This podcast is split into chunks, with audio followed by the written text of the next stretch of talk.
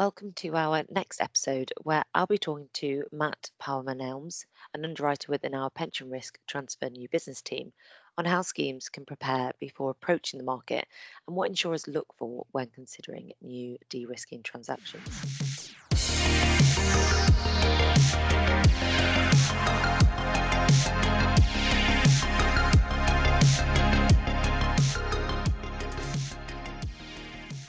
Matt, can you start by talking through some of the initial steps trustees may want to consider if they are coming to market, say, in the next 12 to 18 months?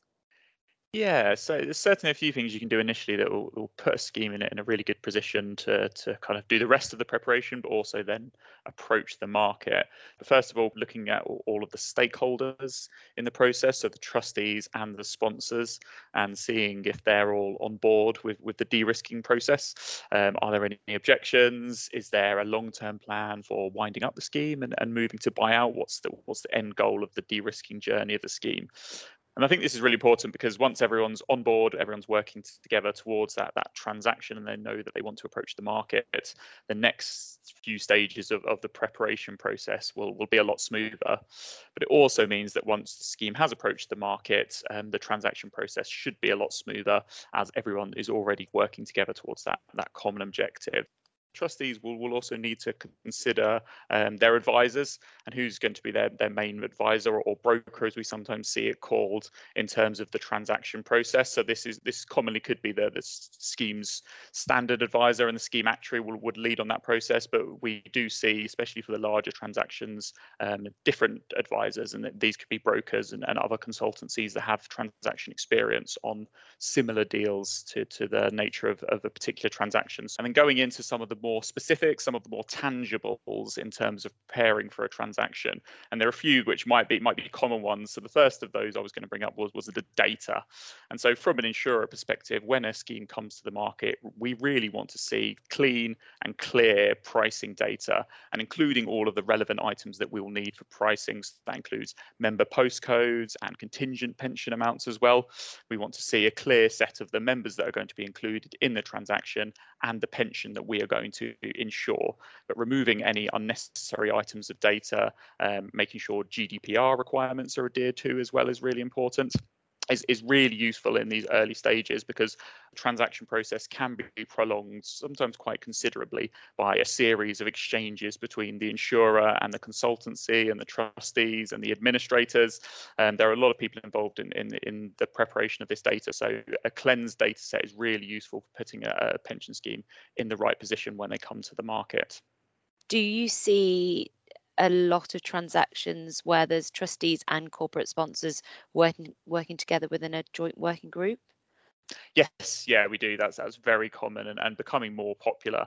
Um, getting different stakeholders together, so it could be investment advisors as well in that, legal advisors within that joint working group, both trustees and sponsors, all coming together. And again, where everyone's on the same page, they know that a transaction is the, is the ultimate end goal. And of course, there are a lot of lot of hurdles along the way in terms of getting there, but everyone's working towards that common goal and, and getting the best result for their members is, is top of everyone's priority list. And that really does help the transaction process from our side as well, because we know that everyone is uh, is fully engaged and there is that transaction certainty. While we're talking uh, all, all things data, how long would you say a scheme should put aside in order to go through that data cleanse or even a data audit before thinking about coming to market? Is that a kind of question of how long is a piece of string? yeah, I was going to say, and it probably depends a lot on how clean the data has, been kept for administrative purposes over the years. And uh, I, I would hope and expect that administrators are doing a, a good job in keeping clean data, which would be appropriate for coming to the market. But it might be that administrative systems are slightly different in terms of how pension amounts are recorded and, and where bits of data are recorded. So demographic information like postcodes, date of births might be recorded somewhere separately to pension amounts, for example. It, it really does depend on, on the scheme itself and, and whether they are comfortable with the, the data they have. But the advisors are, are the ones who have been through this transaction process a number of times. So speaking to those guys and saying this is that where the data is currently at, what do you think in terms of is this presentable to the to the market would be would be the best way to go about that as they'll have the experience and they'll be aware of um, any common issues that they might see and, and things that might need to be cleansed before before approaching the market Continuing on the trend of data, GMP, what would you what would you advise around tackling GMP before doing a transaction? What do we typically see um, other schemes that come to market approach G- GMP on, on that side? And how does that differ as well, maybe between buy-ins and buyouts? Yeah, we've certainly seen a, a, range of approaches over the last few years as, as, GMP equalization has kind of shot up list priority lists for, for schemes, especially when they're coming to market. So again, it's something that that doesn't always it doesn't always tend to be sorted out before schemes come to market. But those schemes that have made decisions about GMP equalization have had those internal conversations with their actuarial and legal advisors are the ones that are that are better placed. So we do see schemes often coming to market and asking which um, we're able to administer at Legal and General, and we are able to administer certain um, GMP equalization approaches. So we are able to, to look into scheme specific requests if they have a favoured approach, and we're also willing to to engage with schemes as well and, and discuss options for GMP equalization with pension schemes. But if they've discussed it before, if they're aware of what they want to do, that's um, yeah, that's very important. And that point you made on, on buy-in versus buy-out is, is also key, as this can be an issue that sometimes you, you want to potentially kick kick the can down the road a little bit, and, and there are plenty of schemes that haven't quite managed to, to sort out GMP equalization considerations before they actually come to the market. However, we will need schemes to have completed GMP equalization before moving to buyout with us using the approach of their choice, which they will also need to make sure complies with the relevant law at the time. And GMP equalisation isn't the only hot topic at the moment. There are a number of court cases outstanding which could affect the way benefits are, set out, especially for schemes that are, are in, entered into PPF assessment. So that's really important as well to have those conversations internally. So the scheme in question has sorted all its data out. It's up to date. It's clean. It's appointed a bulk annuity advisor to support them with the transaction. What else do the trustees need to consider before approaching the market? Once the scheme's sorted out its data, we need to make sure we also have a, a clean and clear benefit specification. So they, those are linked very closely, and we want to make sure that it's very clear which benefits are being insured in the insurance contract. We do often see a lot of um, administration based on a discretionary method. So there are a lot of discretionary benefits within pension schemes, and it needs we need to be clear from an insurance perspective what we're actually going to insure. There also might be benefits that are difficult to administer, and they could present problems for insurers to actually take on those liabilities. So schemes need to have a look at the, the actual benefit structure and make sure that they're, they're comfortable with everything that's being passed over to the insurance company. And again, they want to make sure that in the future, the um, the insurance contract will allow them to wind up their pension scheme if that is the end goal upon move to buyout. And then the, the, the, final one in terms of preparation before coming to market was um, around assets and investments as well. So um, depending on on the investment advice, obviously that the, client that the trustee receives, um, they might need to de-risk their asset portfolio, or they might, might want to move their assets into appropriate funds, depending on how they want to pay. So trustees and, and schemes could have a preference for paying in specie via a transfer of assets or by liquidating all of their assets and paying via cash. And both of those have their have their benefits. Um, so having a kind of a consideration about what they want to do beforehand is really important. Thinking about whether they would like to enter into an asset lock or, or a price tracking mechanism in order to allow them to have price certainty once they have approached the market and received a quotation is uh, is really important and can be a real benefit to trustees as well. And transferring assets in specie means their assets don't need to be sold. Instead, they can be transferred directly to the insurer. Annuity providers don't always invest in the same assets as pension schemes, mainly due to the regulatory regime that, that governs them. How does a scheme know which assets they'll be able to transfer? Is this something trustees can work with their advisors on or an insurer as part of their preparation?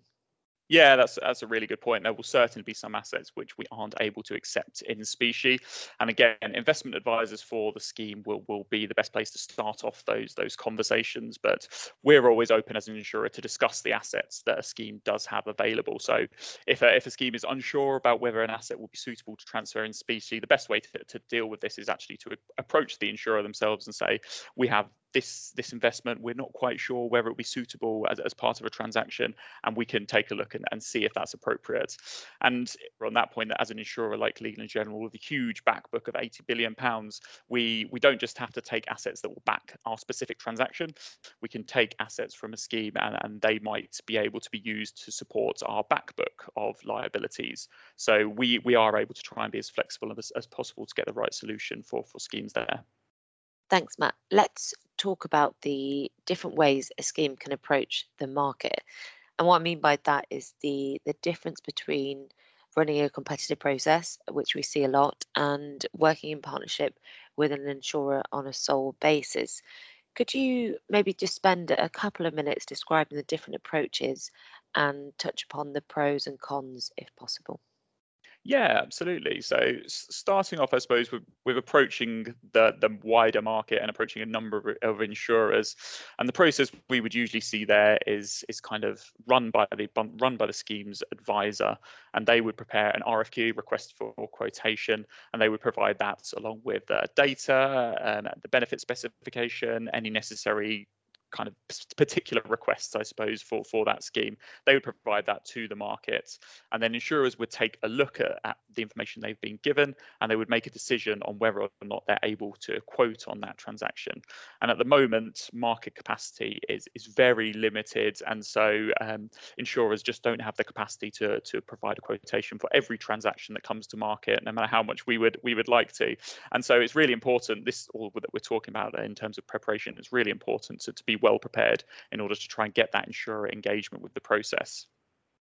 So then once the insurers had had taken a look at uh, the um, request for quotation and decided whether they want to provide a quotation for those liabilities and for that bulk annuity policy, they would then work on the pricing and there would be a period of engagement between the advisors usually and the insurer. And that would often result in a lot of lot of questions back and forwards about the data and, and benefit specification if anything was unclear and then they would provide their quotations to the pension scheme, um, and these would consist of a premium quotation, but also any surrounding elements of the quotations. There might be requests for contractual terms involved in that. There might be exclusive terms such as an all risks policy, just for example, and price locks, asset locks, etc. So the quotation proposal will be delivered to the pension scheme and then they'll take a look at uh, all of the uh, all of the proposals they've received from the insurers and then make a decision about whether they want to proceed exclusivity with one insurer. And that would re- exclusivity period would um would mean the insurer working solely with the the pension scheme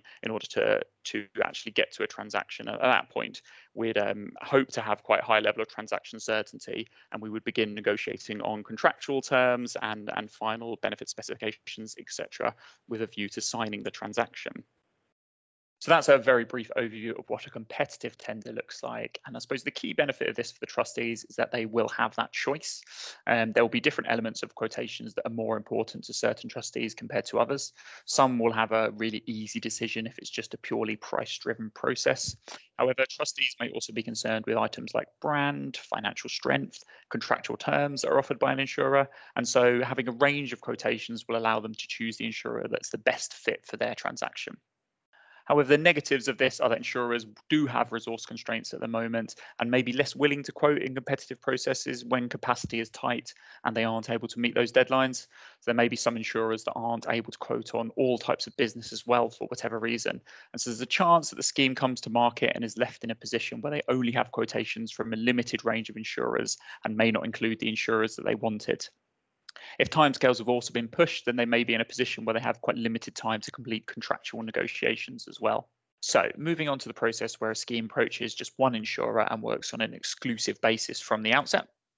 So the process does actually have broadly similar steps to those that I covered for a competitive tender, with the difference being that there would just be one insurer involved. So an advisor provides an RFQ and data to the insurer, who then works on a premium quotation before delivering this to the trustees and allowing the trustees to make a decision on whether or not to proceed. And the real benefit of working with an insurer on, exclu- on an exclusive basis is insurer engagement. As the market is very busy at the moment, giving certainty to an insurer that you are keen to transact, all stakeholders are on board, and that you want to transact with that insurer is really important and can really help with getting engagement from the marketplace. And this is especially important for smaller schemes or schemes that do have a favoured provider if they want to ensure that they do receive quotations from certain insurers. And another benefit is that insurers can also be more prepared as they have more execution certainty and they know who they would be working with on that transaction from the outset. So they can engage early with the trustee and work closely with them on transaction planning and timescales. And this is really effective in ensuring that the transaction process runs smoothly later in the process. And there may also be scope to engage on certain items like contractual terms earlier in the process. And by working with an experienced advisor to support you, they'll be able to market check the insurer's price within a, a sole insurer process. Earlier in your answer, you mentioned the insurer triage process, which is when an insurer will be informed about a, a new transaction coming to market, We'll then review the key details and decide if we're going to provide a quote or not. Given the sheer busyness of the market, insurers aren't able to quote on every single deal that we're brought. Can you talk through what details we review and, and how they impact our decision when a new deal does come our way?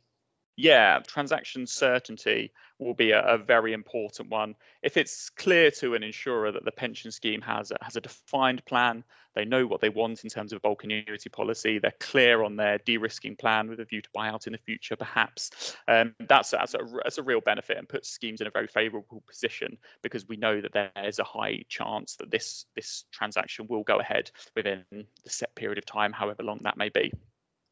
We'll also look at the data and the benefit specification kind of in union and, and decide on, on whether those are appropriate for, for us to insure and whether they'll allow us to, to quote on those. And so if we do have a clean, clear pricing data, if we do have a very clear benefit specification and it's very obvious to an insurer which benefits they're going to be insuring and it's um, and it's likely that we'll be able to price those benefits without much manipulation from our side, without many queries going back and forth to the advisors, and that puts schemes in a really favorable position as well. So it's really important for us and especially for for smaller schemes, schemes that, that have liabilities which are at the smaller end of the, of the marketplace, this is really important because there are numbers and numbers of those schemes coming to, to coming to the market at the moment. And so, if you are well prepared, you can stand yourselves in very good stead and look a lot more favourable in terms of um, insurers' perspective. And on smaller schemes, is there anything else they can consider that will put them in good stead above other schemes when the market is busy? Capacity is very limited at the moment and insurers resource is is stretched very tightly and so the way we operate internally at Legal & General is we like to see the data, we like to see the benefit specification and the RFQ, and then we will try and allocate these smaller transactions to um, quotation and pricing slots when resource allows for it. So there will be periods in the year where our resourcing is very, very tight and very limited, and there will be periods in the year where we might have slightly more resource and we might have slightly more capacity for quoting on smaller schemes. And so if a scheme comes to us and they are flexible with their dates, they are able to potentially um, wait an extra month for a quotation, for example, and they aren't very strict on deadlines, then that puts them again in a really favourable position as we'll be more inclined to quote on those sorts of transactions. Now, if we just touch upon umbrella contracts for a moment, because there's a, a lot of preparation involved to get the initial contract in place. But this then allows trustees to enter into future de risking transactions quickly and, and take advantage of favorable market movements when they present themselves. Can you just talk around how that process differs from a, a vanilla buy in? The purpose of an umbrella contract is essentially to define a set of pre agreed terms between a pension scheme and an insurer.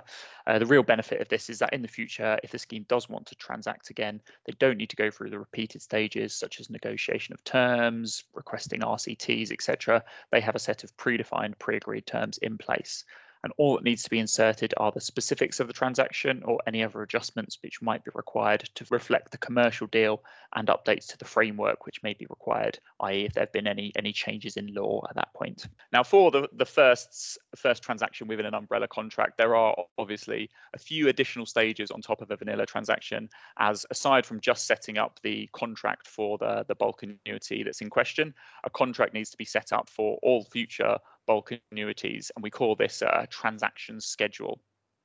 And so this can be this can be quite straightforward if, if the scheme's requirements are quite straightforward can be slightly more complicated. But what we would do for an umbrella contract is we would work with the scheme's legal advisors, their their actuarial advisors, and our own legal team to set out terms that are suitable for for the transaction in, in terms of suit in terms of future transactions.